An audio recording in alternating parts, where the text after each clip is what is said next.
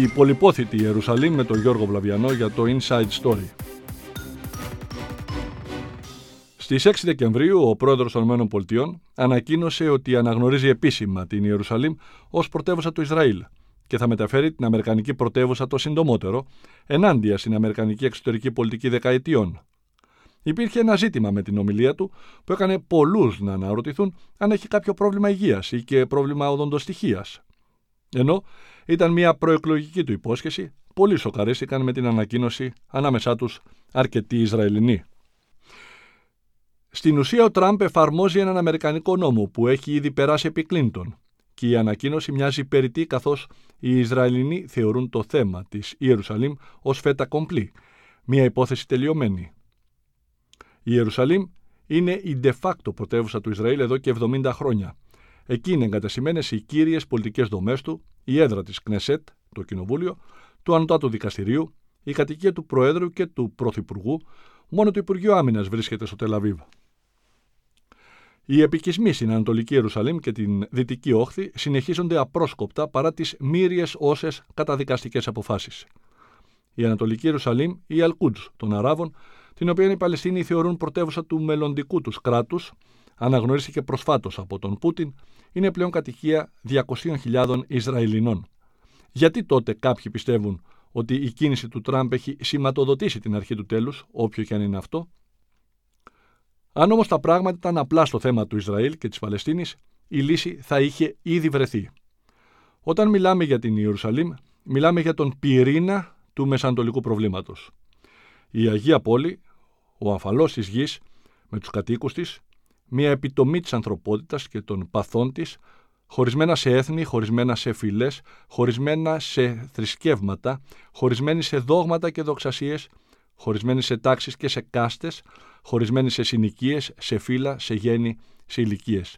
Ένα φρικτά κομματιασμένο μπακλαβαδοτό, γράφει ο Τσίρκας για τα Γεροσόλυμα, την πιο αλόκοτη πολιτεία στην λέσχη του.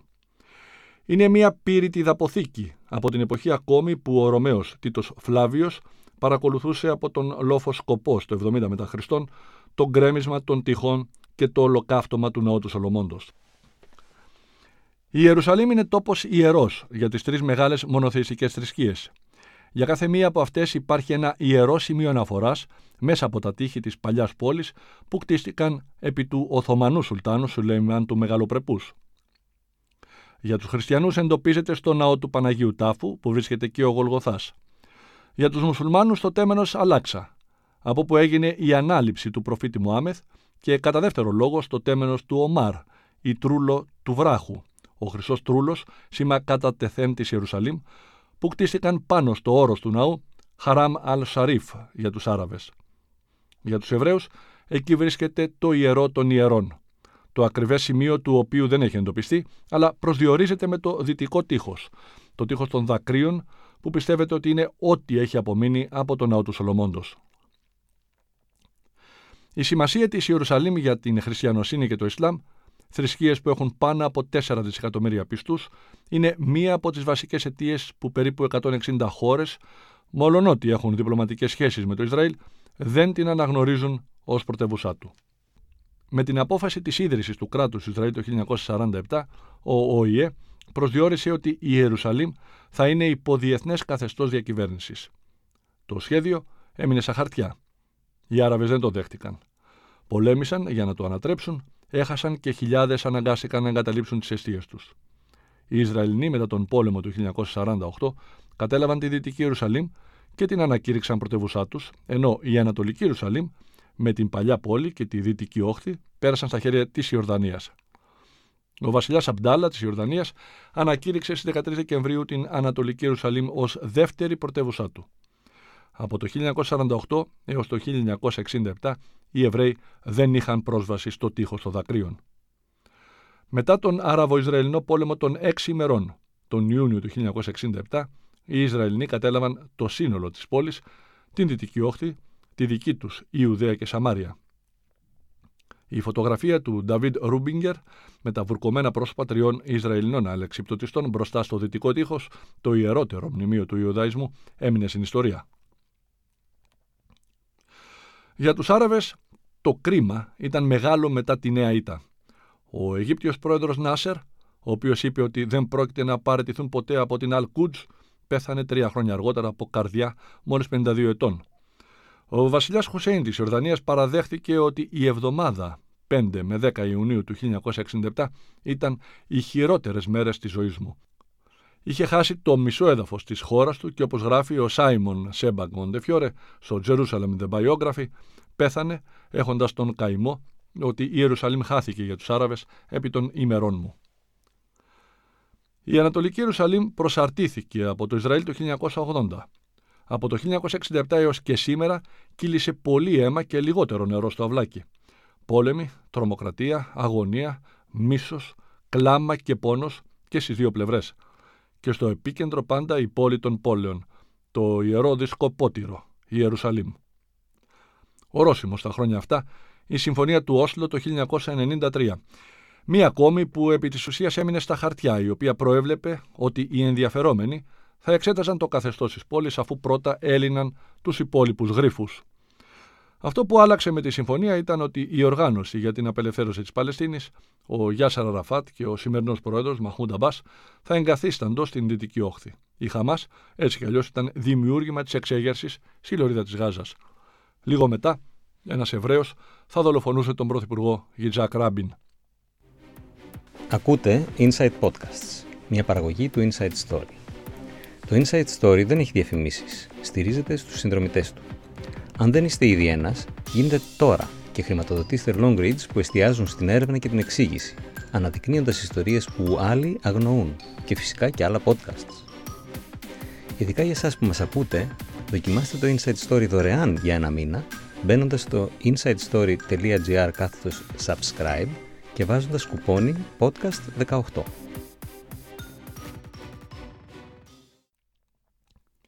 Το 1995 το Αμερικανικό Κογκρέσο πέρασε νόμο σύμφωνα με τον οποίο η πρεσβεία των ΗΠΑ έπρεπε να μετεγκατασταθεί από το Τελαβίβ στην Ιερουσαλήμ όχι αργότερα από τις 31 Μαΐου 1999 και ότι η Ιερουσαλήμ θα παραμείνει ενωμένη και θα αναγνωριστεί ως πρωτεύουσα του Ισραήλ.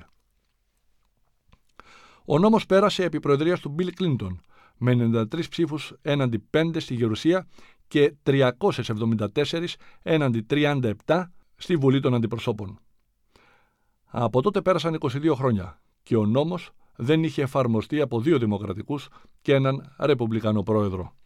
Ο Τραμπ σήμερα εφαρμόζει καταρχάς ενισχύ νόμο που οι προκάτοχοί του δεν είχαν το στένος, θράσος, εξυπνάδα, βλακεία, διαλέξη επίθετο να προχωρήσουν και κατά δεύτερον εκπληρώνει ρητή προεκλογική του εξαγγελία. Άφησε βέβαια ανοιχτό το θέμα προσδιορισμού των ορίων της Ισραηλινής Ιερουσαλήμ.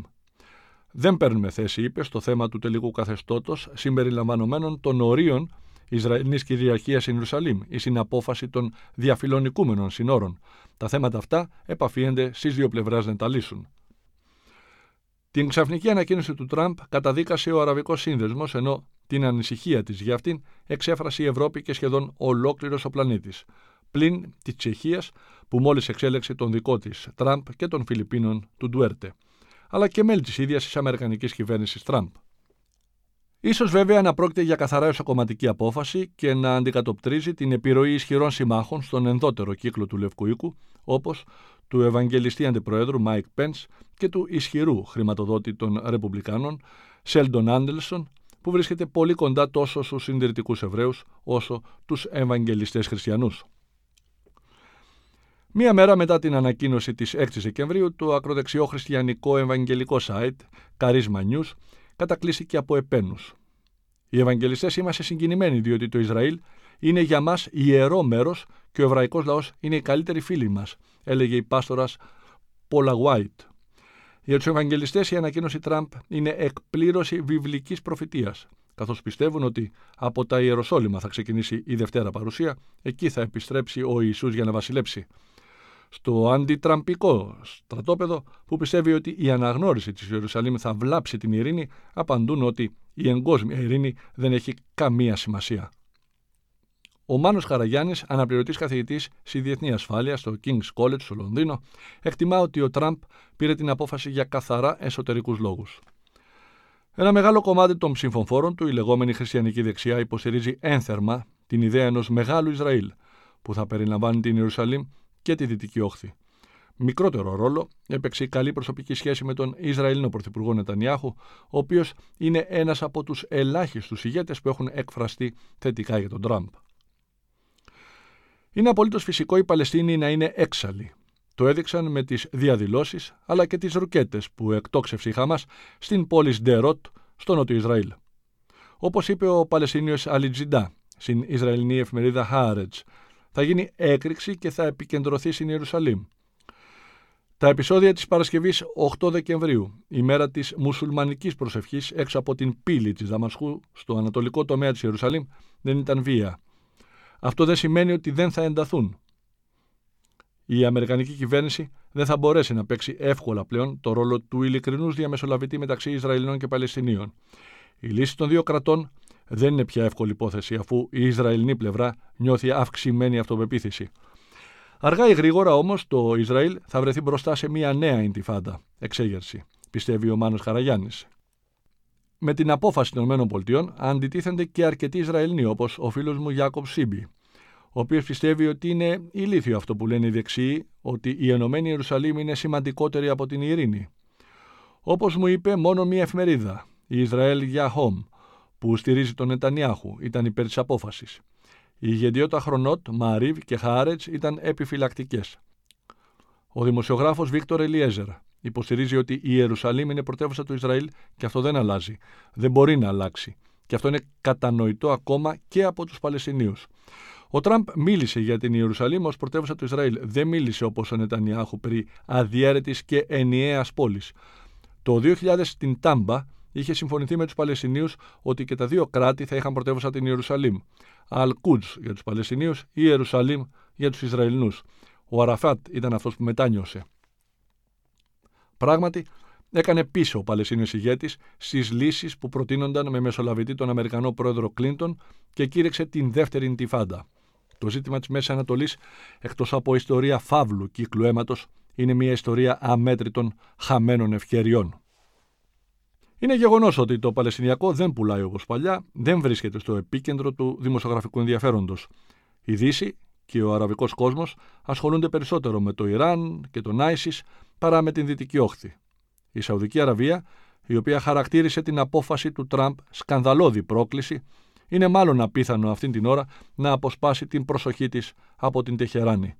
Όπως λέει η διπλωματική πηγή που γνωρίζει καλά τη Μέση Ανατολή, το κύριο μέλημα για το Ριάντ σήμερα είναι η μη δημιουργία Ιρανικού Σιητικού διαδρόμου από την Τεχεράνη έως τη Βηρητό. Στο θέμα αυτό το Ριάντ ταυτίζεται πλήρως με το Ισραήλ, καθώς και οι δύο χώρες θεωρούν το Ιράν ως το πιο αποσταθεροποιητικό στοιχείο στη Μέση Ανατολή. Και τώρα, μετά την ανακοίνωση της Ιρακινής κυβέρνησης ότι απελευθερώθηκε πλήρως το έδαφος της χώρας από τον Άισις, τα σχέδια της Τεχεράνης διευκολύνονται. Παρά τις αντιδράσεις, υποστηρίζει ο Μάνος Καραγιάννης, οι μεγάλες αραβικές χώρες δεν πρόκειται να αναθεωρήσουν τη σχέση τους με την Ουάσιγκτον. Ωστόσο, δημιουργείται μια πολιτική ευκαιρία για τη Ρωσία να προσεγγίσει ορισμένες χώρες της Μέσης Ανατολής. Για το Ισραήλ, η ανακοίνωση Τραμπ ήρθε την πλέον κατάλληλη στιγμή, διότι για πολλούς λόγους δεν υπάρχει καμία περίπτωση να ξεσπάσει πόλεμος εξαιτίας της. Η Συρία βρίσκεται σε εμφύλιο πόλεμο. Η Λιβύη είναι μια φάρσα κράτους. Ο Λίβανος ισορροπεί τεντωμένο σκηνή. Το Ιράκ δεν είναι έτοιμο για νέες περιπέτειες. Η Ορδανία είναι ελεγχόμενη. Η Αίγυπτος έχει τα δικά της προβλήματα. Η Σαουδική Αραβία βρίσκεται σε αντιπαράθεση με το Ιράν, το Κατάρ, την Ιεμένη και το Λίβανο. Η Αλκάιντα και ο Άισις, μειωμένης δυναμικότητας πλέον, βρίσκονται σε πόλεμο με τους άλλους μουσουλμάνους. Η διαμάχη εντός του μουσουλμανικού κόσμου για την τελική επικράτηση μεταξύ Σουνιτών μουσουλμάνων και Εσιητών είναι ανοιχτή. Μένει μόνον η Χαμάς στη λωρίδα της Γάζας και η Χεσμολά στο Λίβανο. Όμως καμία από τις δύο δεν μπορεί να απειλήσει σοβαρά το Ισραήλ. Είμαστε κοντά στην 70η επέτειο από το σχέδιο διαχωρισμού της Παλαιστίνης, την περίφημη απόφαση 181 της Γενικής Συνέλευσης των Ηνωμένων Εθνών της 29η Νοεμβρίου 1947, η οποία είχε υπερψηφιστεί από 33 χώρες, ανάμεσά τους οι Ηνωμένες Πολιτείες και η Σοβιετική Ένωση, είχε καταψηφιστεί από 13, ανάμεσά τους η Ελλάδα και η Τουρκία, ενώ 10 απήχαν, ανάμεσά τους η Κίνα και το Ηνωμένο Βασίλειο, το οποίο μέχρι τότε είχε την εντολή διακυβέρνησης της Ηνωμένη Παλαιστίνης μετά τον Πρώτο Παγκόσμιο Πόλεμο και τη διάλυση της Οθωμανικής Αυτοκρατορίας, της οποίας αποτελούσε επαρχία.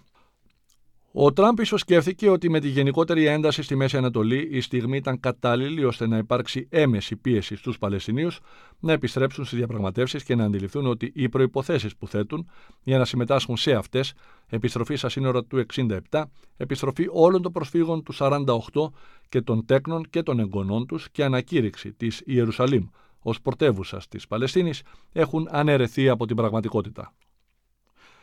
Και μία λεπτομέρεια. Όταν στις 25 Σεπτεμβρίου οι Κούρδοι του Ιράκ προχώρησαν σε δημοψήφισμα για την ανεξαρτησία τους, όλοι έπεσαν να φάνε τον πρόεδρο Μπαρζανί. Ο μόνος που τον στήριξε ήταν ο Νετανιάχου. Σήμερα, οι Κούρδοι του Ιράκ είναι οι μόνοι μουσουλμάνοι που έχουν παραμείνει σιωπηλοί στην ανακοίνωση Τραμπ. Ο Καμουράν Μεντίκ, καθηγητής πολιτικών επισημών στο Πανεπιστήμιο της Ερμπίλ, γράφει το γεγονός ότι ο Ισραηλινός Πρωθυπουργός ήταν ο πρώτος που επιδοκίμασε το δημοψήφισμα και το αποτέλεσμά του δεν είναι σύμπτωση άνευ λόγου. Η σημερινή σιωπή των Κούρδων πρέπει να έχει σχεδιαστεί και κανονιστεί από τις ΗΠΑ, το Ισραήλ και την περιφερειακή κυβέρνηση του Κουρδιστάν από πριν. Οι Ισραηλινοί ίσως βλέπουν τους Κούρδους του Βορείου Ιράκ ως ανάχωμα στο καθεστώς της Τεχεράνης και ως μοχλό πίεσης κατά της τουρκικής κυβέρνησης με την οποία οι σχέσεις χειροτέρευσαν δραστικά από το 2010. Το αντιτραμπικό στρατόπεδο πάντως εξεγέρθη. Ο Τζον Μπρέναν, διευθυντής της CIA επί Ομπάμα, μίλησε για γκάφα ιστορικών διαστάσεων που θα καταστρέψει τα αμερικανικά συμφέροντα στη Μέση Ανατολή και θα δημιουργήσει αστάθεια στην περιοχή. Παρόμοια ήταν και η ανάλυση της CIA και του State Department το 1948, όταν προειδοποιούσαν τον πρόεδρο Τρούμαν να μην αναγνωρίσει το εβραϊκό κράτος. Ο Τρούμαν δεν τους άκουσε και προχώρησε, όπως είχε προχωρήσει και ο Στάλιν, ασχέτως αν μετά την κήρυξη του ψυχρού πολέμου το Κρεμλίνο άλλαξε στρατόπεδο και εξόπλιζε τους Άραβες. Η Αθήνα ακολουθεί την Ευρώπη στο θέμα της Ιερουσαλήμ. Μια Ευρώπη που δεν θέλει επιπλέον εμπλεξίματα, καθώς αρκετά έχει αντιμετωπίσει με την Τζιχάντ των σκληροπυρηνικών Σουνιτών Μουσουλμάνων, Άισις και Αλκάιντα. Το καθεστώς της Ιερουσαλήμ μπορεί να διευθετηθεί μόνο μέσω διαπραγματεύσεων και με τρόπο που να ανταποκρίνεται στις προσδοκίες και των δύο μερών με σεβασμό στο διεθνές δίκαιο, ανέφερε σε ανακοίνωσή του το Υπουργείο Εξωτερικών. Και οι Έλληνες Εβραίοι μοιάζουν ευχαριστημένοι με τη δήλωση Τραμπ. Το Κεντρικό Ισραηλιτικό Συμβούλιο Ελλάδος, με ανακοίνωσή του, αναγνωρίζει τη σπουδαιότητα της ανακοίνωσης του Αμερικανού Προέδρου, στην οποία αναποτυπώνεται με τον πλέον επίσημο τρόπο η αναγνώριση της Ιερουσαλήμ ως πρωτεύουσας του κράτους του Ισραήλ από τις ΗΠΑ. Το κράτος Ισραήλ, όπως κάθε κυρίαρχο κράτος, νομιμοποιείται να ορίζει την πρωτεύουσά του. Το ΚΙΣ εύχεται να επικρατήσουν οι φωνές της σύνεσης και της λογικής από όλες τις πλευρές για να συνεχιστεί η αρμονική συμβίωση των κατοίκων της Ιερουσαλήμ. Υπάρχουν, όπως είναι φυσικό, και εκείνοι που φοβούνται ότι διασαλεύονται έθραυστες ισορροπίες.